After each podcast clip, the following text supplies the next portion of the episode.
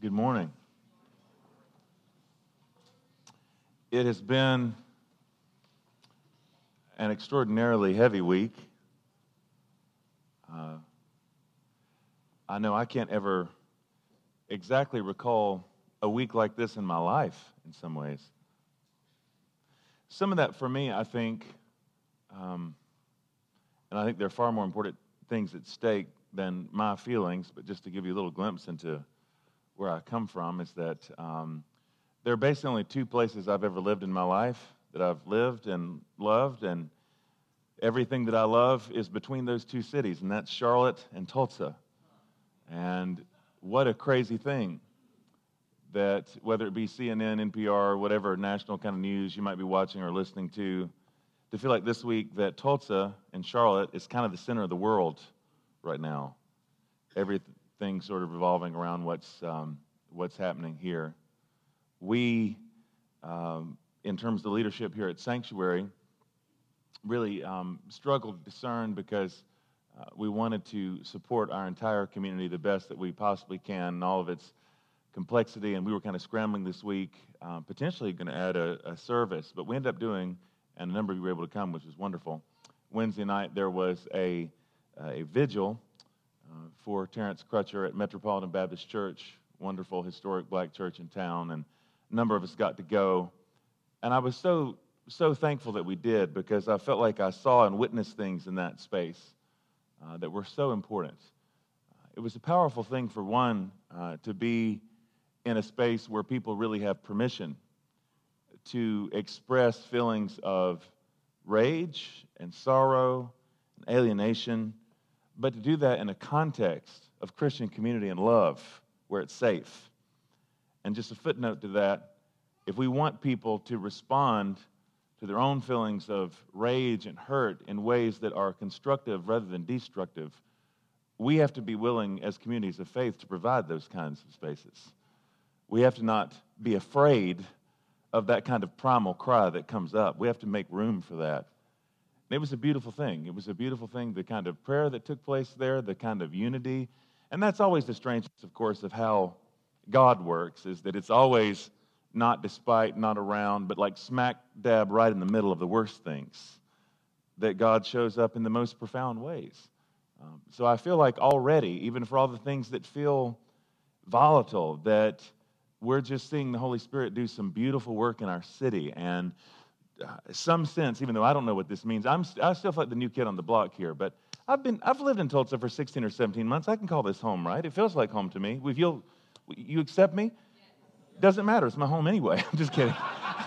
it's, uh, you know, no, there's like this sense, you know, of even among, um, among Christian leaders in town and what this, where we go from here. I just feel like you know, it doesn't feel like just sort of a speed bump or some random whatever. It feels like there's just stuff happening that needs to be happening. And I'm, I'm thankful for that.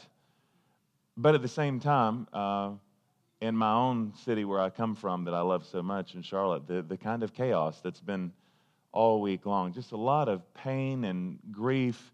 And I understand that uh, even though there's a lot of things that I'm feeling, there's still a way that I'm kind of peering into all that as an outsider in a way, too. So I'm, I'm mindful of that. Um, there's a lot I want to say. I did not select the text this morning. The text selected me. This is the gospel reading for this week. And it's been an interesting journey, even what that's come to mean kind of through these days. But if you don't mind, I do want to pray one more time. Um, I, I, just, and I appreciate your prayers. There's just a, there's a lot going on. But I, will I'll say it like this. This is one of only a couple times in my life that this has happened. I really sought the Lord this week um, in ways that aren't common for me because I'm lazy. And really, but I sought the Lord this week for a word for you. And this is one of the only times in my life where I've ever had the response by the time it was all said and done of kind of saying, you know, that's a lot more than I was asking for. so, with that in view, let's take a moment to pray. Well, God, we are so grateful to be in this safe space where the people of God gather. And we are grateful for your spirit that sighs and groans where we don't have words to utter. Your Spirit sighs and groans through us. For all the ways that the world is not yet right, we join the creation in the sighing and longing for the King of Kings and the Lord of Lords to make it right. And we thank you, Father, for your presence. Already today, we've prayed for the family of Terrence Crutcher. We do. We are so mindful, God, of our, um, our community and of our city this morning and all of its all of its incarnations. We're mindful of our brothers and sisters, our friends in law enforcement in town, beautiful people that we love. We're mindful of everybody on all sides, and we just lift all of your sons and daughters before you. We pray most of all now, Lord, that just knowing that we're just one sliver, just one small part of the city, we just want to uh, we want to walk in grace and in truth. We want your heart. We want your perspective on the world around us, and we just know there's there's just no way that these things can be revealed to us unless your Spirit uh, reveals the way, unless your Spirit shows us. So we just pray that now that you would show us, that you would guide us, would open up our eyes, our ears, that we might see, and we might hear. In the name of the Father, the Son, the Holy Spirit. And everybody said, Amen. Whatever you're feeling for me right now, it's not anxiety exactly. It's just there's a heaviness. Partly because approaching a text like this which really is all about perspective. I'm so suspicious of my own perspective. I'm so aware of my own capacity to have the truth eyeball to eyeball staring me down and yet still not be able to see it for what it is. I'm aware that I can have the text in front of me. I'm aware that I can hear the witness of the Spirit, and so often see that and hear that and remain unchanged.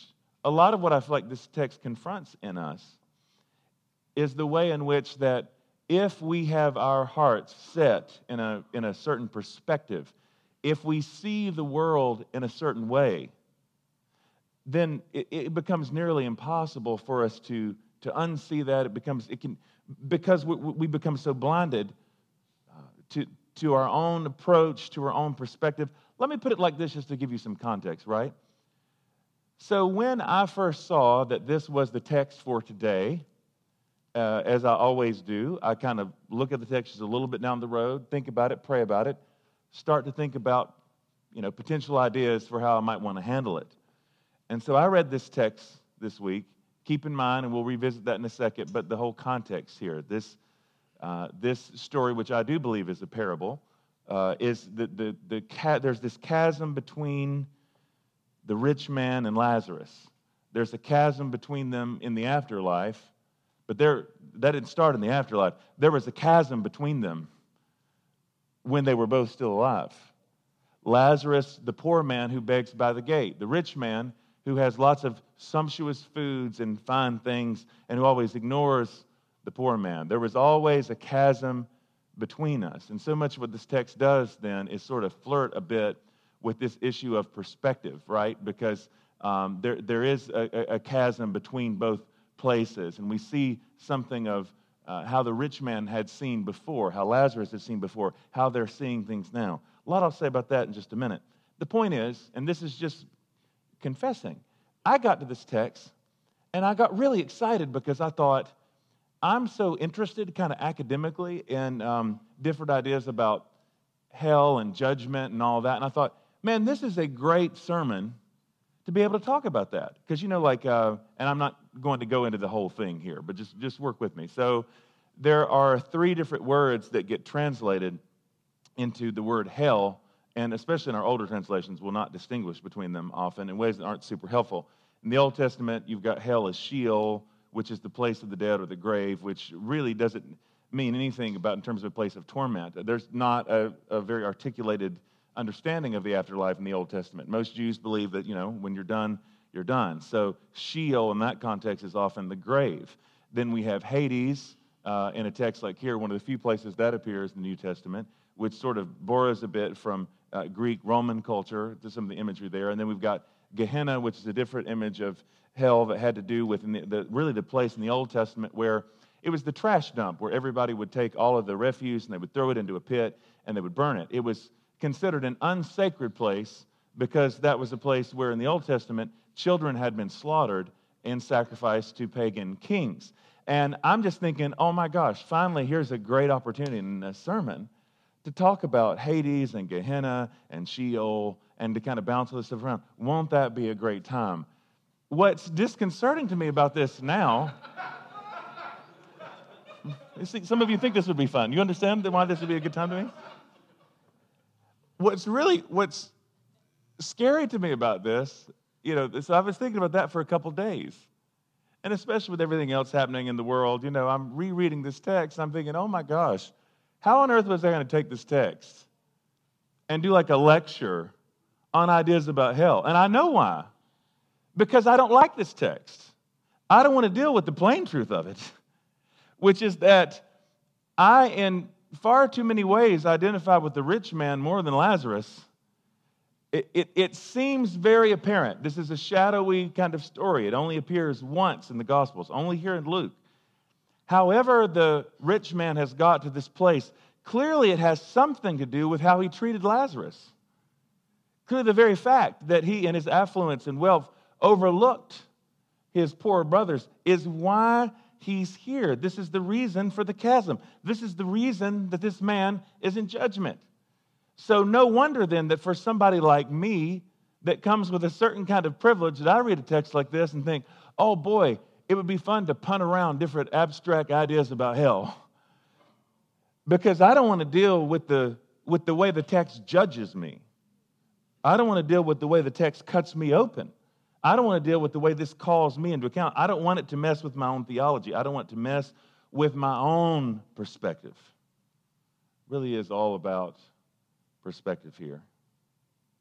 One of the things I find most fascinating about this passage is that when the poor man, or when Lazarus rather now, uh, is in, and he's, he's now at the feet of Abraham. In fact, some translations will actually say here, which I think is right, um, in the bosom of Abraham. This place that he's described is it's the bosom of Abraham. Abraham himself, Father Abraham, holding him close. He's in this place of paradise. He's in this place of safety. And while he's there, the rich man now is in torment. He's tormented by the flames, and he's asking, still entitled, still in the afterlife, set in the same posture and spirit that he was in when he was still alive.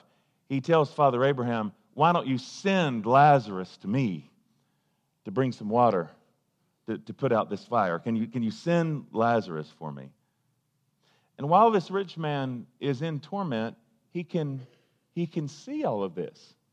There's a chasm between them, there is a divide, but he can see through it to see poor Lazarus now being comforted and to be able to see Father Abraham. One of the things that strikes me most about this is how it's possible that you can have these two places that are so very separate. How could there be a greater distance than the distance between paradise and Hades? How could there be a greater distance than the distance between the bosom of Father Abraham and the place of fire and torment. How could there be a greater distance than the distance between the place of consolation and the place of desolation? And yet, for as far apart as they are, clearly they're not geographically that far away because from one place you can still see the other. The very fact that the rich man is close enough to see Lazarus and to see Father Abraham. There may be a divide, but it's close enough to where you're able to see. So close together in some ways, so far away in others. In many ways, not unlike the distance between North Tulsa and South Tulsa. Really close in some ways but really far in others. Geographically, you can look out your door and you can see down the street. But the lived reality, the experience between those places could not be more dramatic, could not be more different. But part of what happens now is that whereas that chasm existed before the death of these two men, there always had been a chasm between them. For the rich man before, he has the luxury of ignoring this. He doesn't have to think about Lazarus or Lazarus' reality. He doesn't have to think about his experience. He doesn't have to be burdened with that. He just out of sight, out of mind. Now, the script has, been flipped, and now he's very mindful of that distance. He's very mindful of the chasm. Because, as I think it is always the case within the kingdom of God, when we get into God's view of reality, when we get into God's perspective on our own space, it always turns our own perspective upside down and inside out, doesn't it? The world in the afterlife is very upside down from the kind of world that they experienced before. Part of how we know this is that the rich man in the text is not named, but Lazarus is. That's not how the world works on this side of the afterlife. That's not how the game is played. We know the names of the rich and famous, we know the names of the influential. And then for anyone who's poor, that giant, enormous category that for many of us has no particular faces the poor. Those people. They're nameless and they're anonymous. We only know the names of the rich and the influential. I had a really extraordinary experience these last couple days, and it's, it's been an eventful week on so many fronts. Uh, the Smithsonian National Museum of African American History and Culture uh, opened in D.C., and uh, so, so blessed and humbled, sincerely, to get to go to the White House reception for the opening, which was just a wonderful experience. My, um, my friend Deesha is the social secretary for the White House. And it was funny because to be in a room like that, and I mean, I've never felt more out of place in some ways because I'm like, you know, the, the, talk about being the nameless person. It's just very, very in over my head, but in a wonderful way, like so excited to be there. But there was this one moment that was especially surreal. There was a lot like this. In this reception in the East Wing, and uh, while I'm talking to Deesha, lady comes in, and she uh, she called out to her, like in the way that she did it, this kind of big, exaggerated kind of way. It's like it's a voice that sounded uh, familiar. And about the time that she did that, Deesha said, "Oh, hang on just a second. I'm so sorry. I just need to go say hello to my friends." And that lady who called out to her, I was thought to myself, like, man, that's she sounds like Oprah. And I turned around, I'm like, OMG, that's Oprah and Stedman. And it's wild, even in a room like that. Like Oprah walks in the room, bam. Like everybody's Superman. I mean, it's Oprah. One of the most influential, wealthy, I mean, she owns the universe, the president said, which is about right. And, you know, not to use her sound like that's a negative example here. Thanks be to God that she donated $20 million to the Smithsonian. That's wonderful, right? But the, the, the point is that we all know Oprah's name, and we all know the names of people who are deemed successful. That's just the way the world works. What the gospel calls us to, though, and this is where I think reality shifts. Reality shifts when we start naming people in a way that's different. The world changes when instead of just naming the successful and influential, we have to learn other names. When the folks that are being named are not just the people of power, but the names that we're learning are names like Terrence Crutcher, names like Alton Sterling, names like Philando Castile. The world looks different when people start being named. And the reality of the gospel always does this for us. It, it creates this inverse where now those who were not named before are being named. And what are we going to do with those names? What are we going to do with Lazarus. There is a great, great chasm.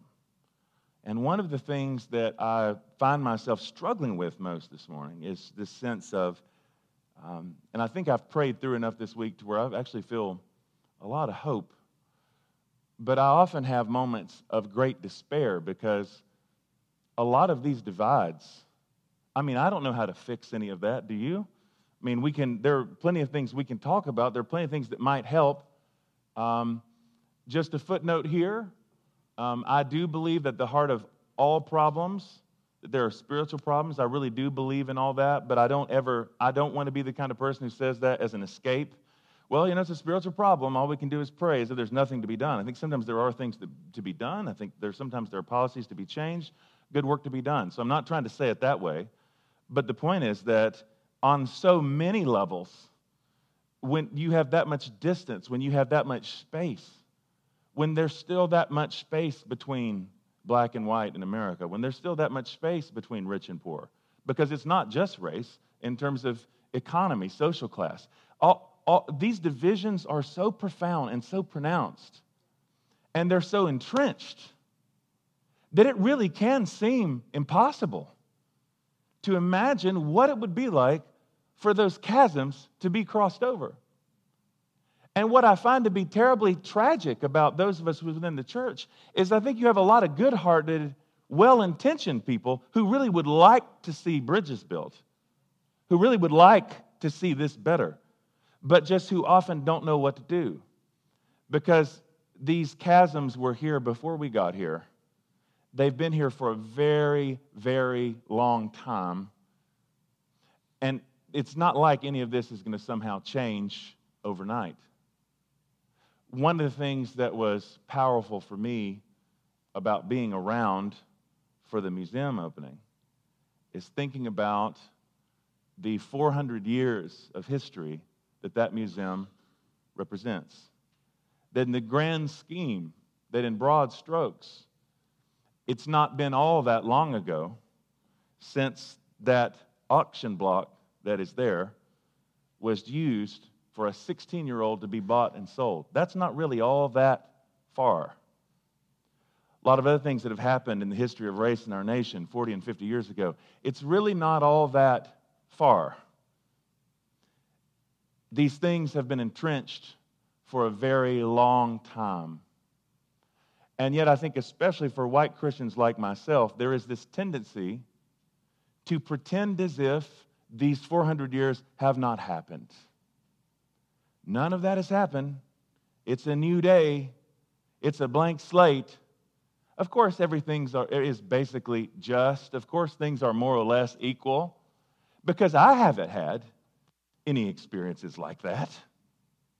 Anybody hear what I'm saying? That's the luxury of the rich man's perspective is that we're able to forget that these things happen. That we're able to forget some of these realities. We don't have to live with them. But the truth is, the chasm that's been carved out from 400 years is a pretty deep one. There's a lot of water that's already passed, there's a lot of things. And it, it does not change overnight.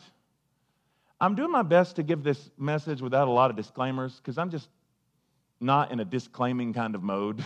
I'm much more in a truth speaking kind of mode.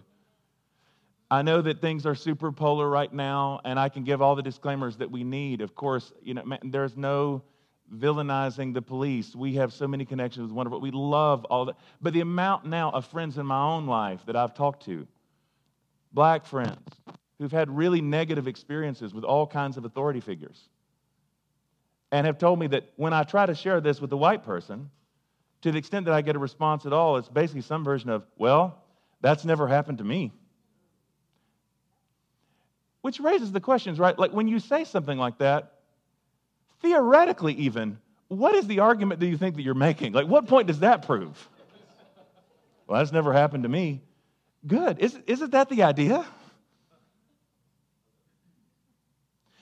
Because what we're seeing right now is so much bigger than just the mounting list of incidents, though the list continues to grow. It's, it's more than a handful of episodes. We're talking about broad, deep, embedded systems and structures that have not yet bent to the will of King Jesus. We're talking about broad stuff. We're talking about how we see. We're talking about how everybody sees. And that's part of what makes stuff like this so uncomfortable is that what happens in these particular moments is that it, it illuminates ways that we see and ways that others see different, in ways that we just don't want to come to terms with. There is an awful lot of history, an awful lot of stuff that has gone between us, so many things that have gone before, to the point to where there again, it's like there is no easy way to cross this divide. I've heard a number of well intentioned white people in my life say things like, you know, the whole thing about this deal with racism, it wouldn't be such a deal if people just didn't talk about it. And in the words of that great SNL sketch, really? Really? Is that really what we think? The problem exists because we talk about it? I find that in the world at large, and certainly in the church in particular, we're really not good at talking about the uncomfortable things. It's the pain is real, the pain is actual. And one of, as I have asked some of my own friends, especially those who are African American but also find themselves navigating uh, white spaces, largely white churches, etc where's, where's the pain located for you? Like, what, what, what's the most, what, where, where's the harm? Like, what's the thing that feels the most raw? What's the thing that feels the most tender? And what I've heard repeatedly from people that I know is the most painful thing is to have all these stories from your own life, from your own experience, but to know that even among the church, even among the people of God, that if you talk candidly about some of those experiences, that people wouldn't believe you. They wouldn't believe my report. That not only is the perspective different, but in many cases there's no, there's no room for mine, there's no space for mine. And I couldn't help but think about within this particular text, back up just a bit. After uh, the rich man is begging, he says, I beg you to send him, to send Lazarus to my father's house. For I have five brothers, that he may warn them, so that they will not also come to this place of torment. Of course, Abraham replies, They have Moses and the prophets, they could listen to them. Uh, but he says, and I love this, he argues with Father Abraham. This is just a helpful footnote if you ever find yourself in an afterlife debate with Father Abraham. this doesn't seem to work to argue with Abraham. Because he actually says to him, the rich man, who apparently still, you know, for all that he's, all this torment, he's still got some hubris about him because he says, no, they'll believe. He says, no, no, they'd believe if someone was sent back from the dead. And Abraham ultimately tells him, it's not true. If they wouldn't listen to Moses and the prophets, they are not going to listen to a man who comes back from the dead. And I think for a lot of our brothers and sisters right now, there really is this sense that even if you have video footage, you're still not going to believe. Even if you have the evidence right in front, you're not going to hear it. You're not going to see it. You're not going to allow your own perspective on the world and on life to be challenged in any way because you've already decided what you think. And it can't be challenged. This is why moments like this, I think, call us to such humility, to seek the Lord to be sure, to listen to God to be sure, but to listen to one another to listen to stories and perspectives that are not our own stories, to listen to how the Spirit would speak to us through those stories, to provide space for the testimony and witness from a world that is not like ours. One of the things I do find interesting about that part of the text is that the rich man, even when he's talking to Father Abraham, sins for Lazarus. Okay, okay. So if you won't go back to tell my family about the judgment that's coming, and if I can't warn them, how about you send Lazarus? I mean, it's not funny. And yet, is there something about it that's a little bit like, wow? Well, maybe you could go send Lazarus to tell them. Maybe you could send him.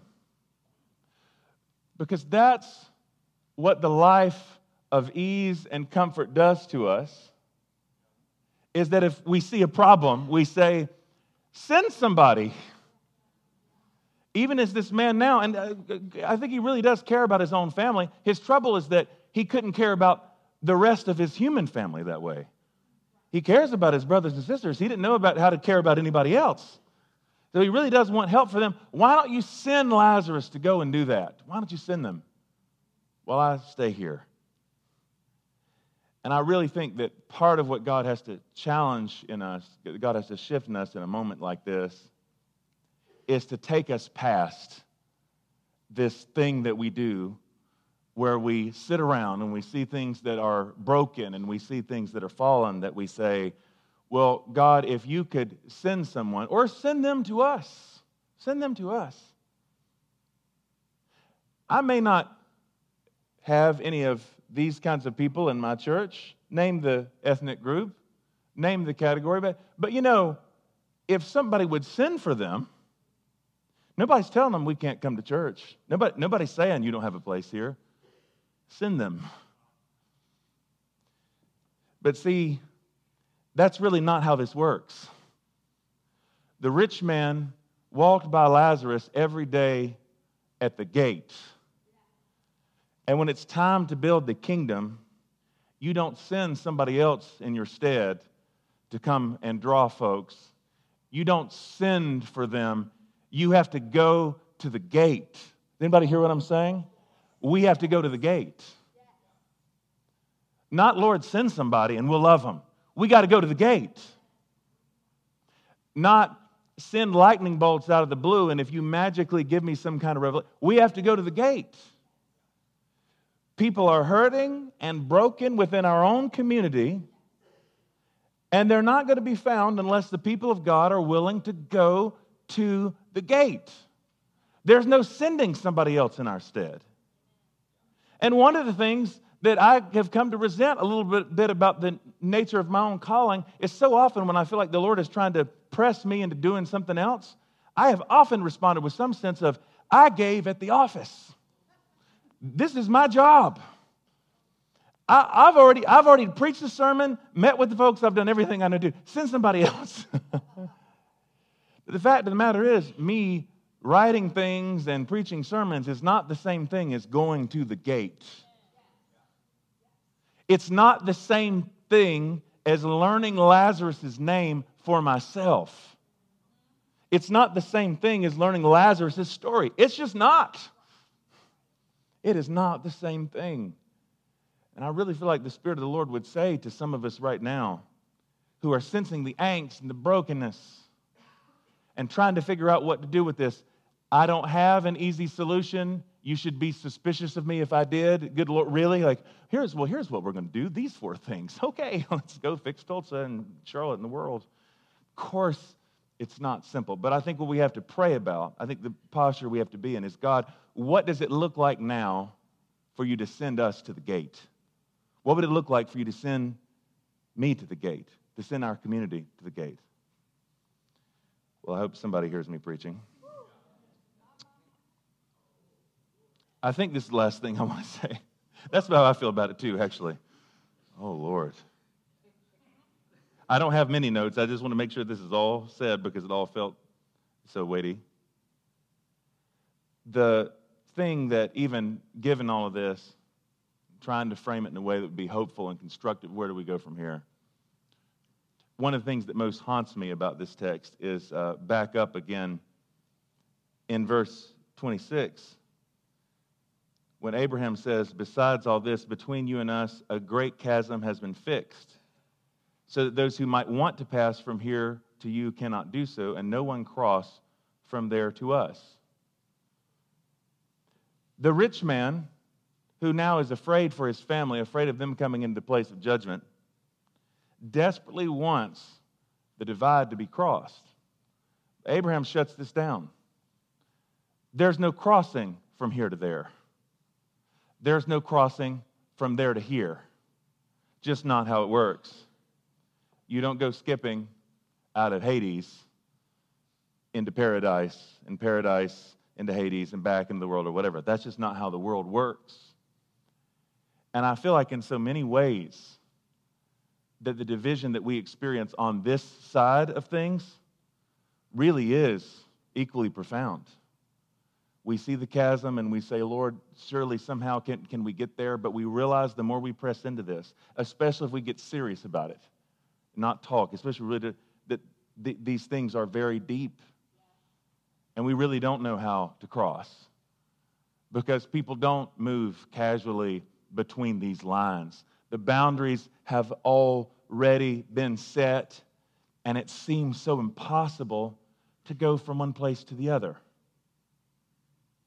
It can seem impossible to somehow bridge the distance between North Tulsa and South Tulsa.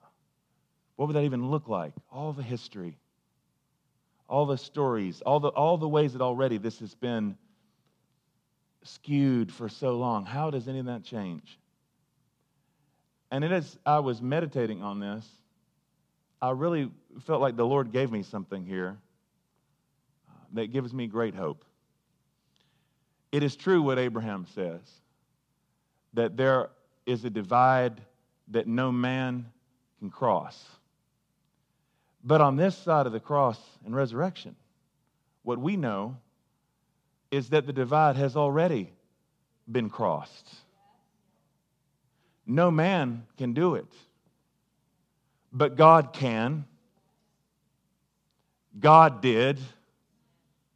When we recite the creed, I don't, this is funny, I can't remember right now how we do it. Do we say he descended into hell or he descended to the dead? Which do we do?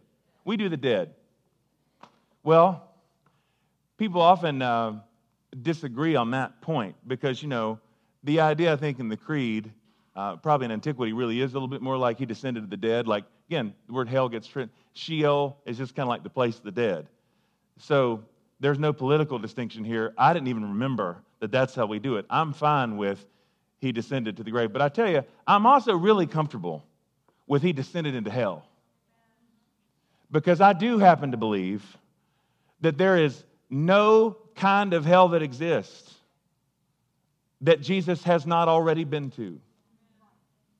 And whether you're talking about Hades or Sheol or Gehenna, whether you're talking about a ghetto, whether you're talking about Syria, whether you're talking about any place where there's poverty, pain, destruction, AIDS, disaster, cancer, there is no kind of hell which the Son of Love has not already been to and come out on the other side.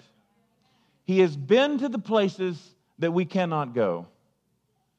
He has crossed over the chasm that we cannot cross. All the things that are impossible for us are possible for him. And what gives me hope in a moment like this is that for all the ways that I don't know how to cross the chasm and I don't know how to bridge the divide, I still believe that Jesus knows how to do that, which I don't know how to do. That He can take us, and He alone can take us to places that we could not go for ourselves that He can bring unity where there's only been division. This is why, as a person who incidentally does believe that sometimes part of the prophetic task of the people of God is to speak to systems and structures and all that. Like I, like I believe in all that. I believe deeply in that kind of work. But I do believe very passionately that there is no kind of work of reconciliation that we can do that will ultimately work without the Lord of the church being at the very center of it. Because the fact of the matter is, through natural eyes, through our own perspective, let's not fool ourselves. There's considerable difference between black and white. There's considerable difference between male and female. Jews are not the same thing as Gentiles. They are not in the same place. Slaves are not in the same place as the free. If you just want to say poetically somehow that those distinctions don't exist and aren't real, you're out of your mind. They are real. And where you fall on the side of those lines will affect your experience of life and the church and the world in powerful ways. Those distinctions are real, they exist. The chasm between them is not imagined, it is actual. But the fact is, in Christ, in Christ, there is neither male nor female. In Christ, there is neither Jew nor Gentile. In Christ, there is neither slave nor free. That kind of a world is possible. That kind of a kingdom is possible, but it's not possible without the in Christ. He's the only one who makes it possible. He, he's the only one who can make a way. He's the only one who can change the attitudes and dispositions of our heart that we don't even know how to do. We don't know how to change because we don't even know how to name them. That's what sucks most about how we approach a lot of these things. The stuff in us that most needs to get fixed, we don't even know how to name. We don't even know what it is. But He knows how to name it, He knows how to change it. He knows how to make us agents of change and reconciliation. What's impossible for man is possible with God. Let's pray.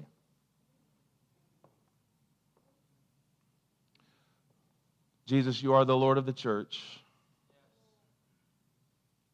But you're not just the Lord over the church, you're the Lord over the world.